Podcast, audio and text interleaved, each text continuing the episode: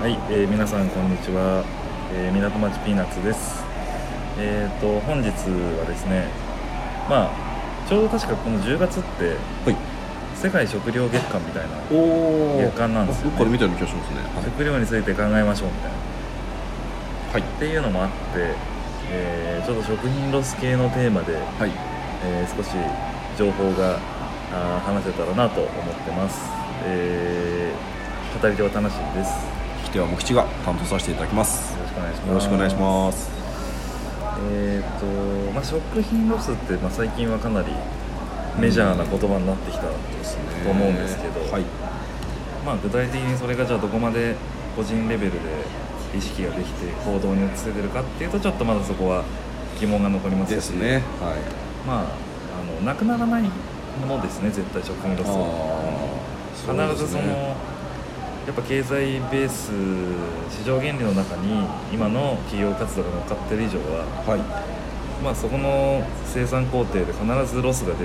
るようになっていて、はい。でそれを廃棄するためにコストがかかりこ廃棄する時に、えー環境に対して負荷をかけみたいな、はい。その流れって多分なかなか変えられないんですよですね。でそうなってくると本当にもう企業が変えるなんでしょうね姿勢を取るのも当然なんですけど、うん。はい。えーもう本当に一人一人がこう意識してはい。やっていかないとあの本当にロスは削減していかない、はい。うん、であの僕も以前なんかイベントをやったことがあってそのテーマおではい。でその時はあのヤフーとかで記事書いてるあの井出井出留美さんっていううん食品ロスの専門家の方とかをはい呼んででちょっと話もしてもらったりとかしたことがあるんですけど、はい。まあ、ちょうど去年の10月とかだったと思うんですけどねはい。でその方なんかはすごくこうなんだあの食品業界の裏側みたいなそういう切り口で、はい結構的確な記事を書いてくれるんですよ、はいはいうん元ケロッグかなんかにいた人なんですけどおねはいはい。あ、そうですね。でものすごく面白い切り口で書いてくれてるのではい。たまにその記事が超バズってたりとはい。 かする感じなんですけどはいはいはい。まあ、そういうようになんか結構、まあ、そこに全力で取り組んでる人も中にはたくさんいて、はい。まあ、そういう人たちがまあ着実に増えてるっていうのも事実なんですけど、はい。まあ、そうは言っても結構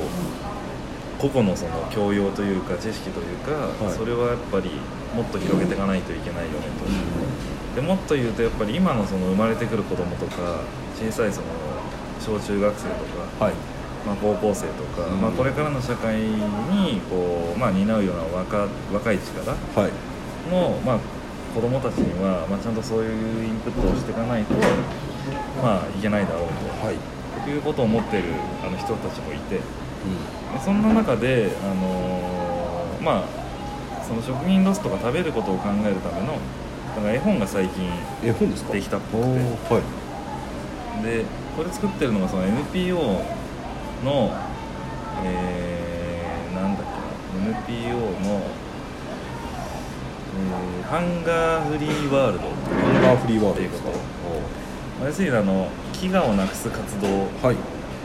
ハンガーですよねはい。に、まあ、取り組んでいる、えー NPO 法人が、えーまあ、食品ロスを題材にした絵本をはい。この度、えー作りましたとおお、はい、はい、はい、で狙いとしては、まあ、その子どもたちに対して、えーちゃんと食品ロスの現状とか、はいまあ、これだけその社会に無駄ができちゃってるんだよってことをあの、まあ、理解してもらおうと。でえっとなんか絵本をこの NPO 法人は電通と一緒に作ったみたいなんですけど、はいはいで PDF 版とかうん、あの動画になってたりとかして、はいまあ、結構あのいろんな形で見れるようになってるんで、ええまあ、これはぜひ見てもらうと、えーいいんじゃないかなと思っていてはい。つい最近本当にあの新聞にも出てたんですよあ、そうですか。読売新聞だったかもわかんないですけど、はい、に出てておっと思ってちょっと取り上げてみたんですけど、はい、まああの紙芝居だからすごく分かりやすくなっていてはい。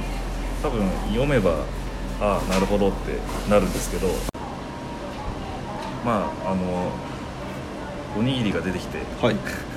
おにぎり可愛いがですね。おにぎりが主人公のはい紙芝居なんですけど、えまあ、残り物語っていう名前で、えはいはいまあ、いろいろこう食べ残されていく人た、あのー具材食材とかに、まあ、おにぎりがこう出会いながら、はいあのーその悲しみとか苦しさを、はいまあ、伝えていくみたいな、なるほまあどそういうストーリーはい見た目は大変可愛いが可可愛愛いでいすね感じなのでまあぜひなんて言うんでしょうねなんかお子さんをお持ちあのあ、ですねえーお母さんお父さんはぜひこの辺りも使って、えー読んであげるといいんじゃないかなとそうですね8億2100万人の人たちが食料不足で苦しんでいるっていうすごいですねでねこれからもう今世界人日本は人口減少してますけど、はい世界人口はやっぱりもう今70億人を突破してて増えてるもうもうこれからだって2050年になったらどうなんのみたいなと100億とかいくんじゃねみたいな予測もできてるぐらいだかおらマジですかそうなってくるとまあ人口は爆発してくるはいはいんですけど、まあ、それとともに、まあ、当然あのなんだその先進国ではないそうですね途上国に関してはやっぱその飢餓っていう部分はいははどんどんどんどん広がっていく可能性は高いのいでですねで一方で食品ロスがまあ出てたりとかそうですねものすごくこう、うん、ううまくその循環させないとなかなかうまくいかないなとすごい矛盾を抱えた世界なんですね、うんどうしよだから、まあ、バランスがね、はいまあ、均衡が取れてないというか、うはいまあ、ありますよね、ですねアフリカとかの人口が増えてくるいやそうですねああそうですねなるほどなるほだどからそんな中でやっぱじゃあなんかこうじゃあ飢餓まあ今その食品ロスっていう話以外に、はまあ、飢餓をなくそうっていう意味では例えば昆虫食みたいない昆虫食はい、ああいうのをあの次のそのタンパク質のああはい資源として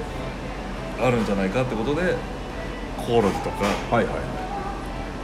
いうものもあのなんだあの商品化を考えてるところもあるし、はいおコオロギラーメンとかありますからね日本でですか日本で売ってる人あまああそうですかああ僕食べたことないとかいさすがにちょっとこうビジュアル的に、まあそうですね、ね厳しいんですけど、はいまあ、でもそういうアイデアも当然あるし。ですねであとはその食が食周りでいくとあのビーガンフードって、ねはいはいはいああるりじゃないまですすねかはいであの辺もやっぱこれからどんどん増えてくると思うんですよああはい要はそのなんか動物性に由来しないあ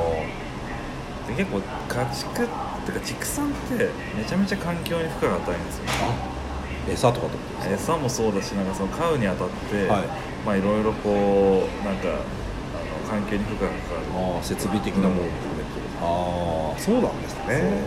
結構ダメージを与えてるっぽいですよはいなるほでどでも美味いしいからみんな食べるじゃないですそかうですね肉なんか特にそうなんですけですねそうか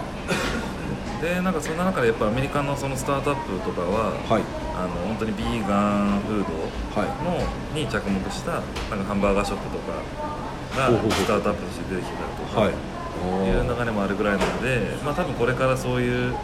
食っていう分野においてもあの今と今までとは違う路線の食品っていうのは結構あのチャレンジ、まあ、最初はチャレンジかもしれないですけど、はい出てくるとこ結構あるって思いますね、ですねうん、だからに割とねその食品ってこう本当に日常的に食べていかないといけないものなんで、はいあの気にす気にすれば気にできる気もするんですけど、はいまあ、気にしなければそれまでっていうかそうですだねから身近なものとしてどう捉えるかっていうのは結構個人差あるんですけど、まあ、すごく大事なことですね身近だし一番大事なことではありますよね、まあ、なのでぜひ、あのーまあ、10月はですね、はいえーそういう月間なので、食堂を担いで考えるということで、えーあもしかするとこの録音した、あのー音源を流すのは11月かもしれないですけあどあそうですねはいまあ、あのこれを聞いたあーことでですねなんかぜひ少しでも考えるきっかけになるといはいいかなと、そうですね、はいまあ食べ物が溢れてますからね昔はね茶碗にこうご飯ついた、んご飯粒ついてるとお百姓さんに怒られるみたいなまあそうですね、うん、まあ、でも社会的にふ平気で食品を廃棄してるという現実があるというところで、うんなかなかね実感として湧きづらいところではありますよね、はいまあそんなことでちょっとまあ面白そうな面白そうなというか役に立ちそうな、はいあの絵本があーそうですねありましたので、はいえーちょっと今日はご紹介をさせていただきました、はい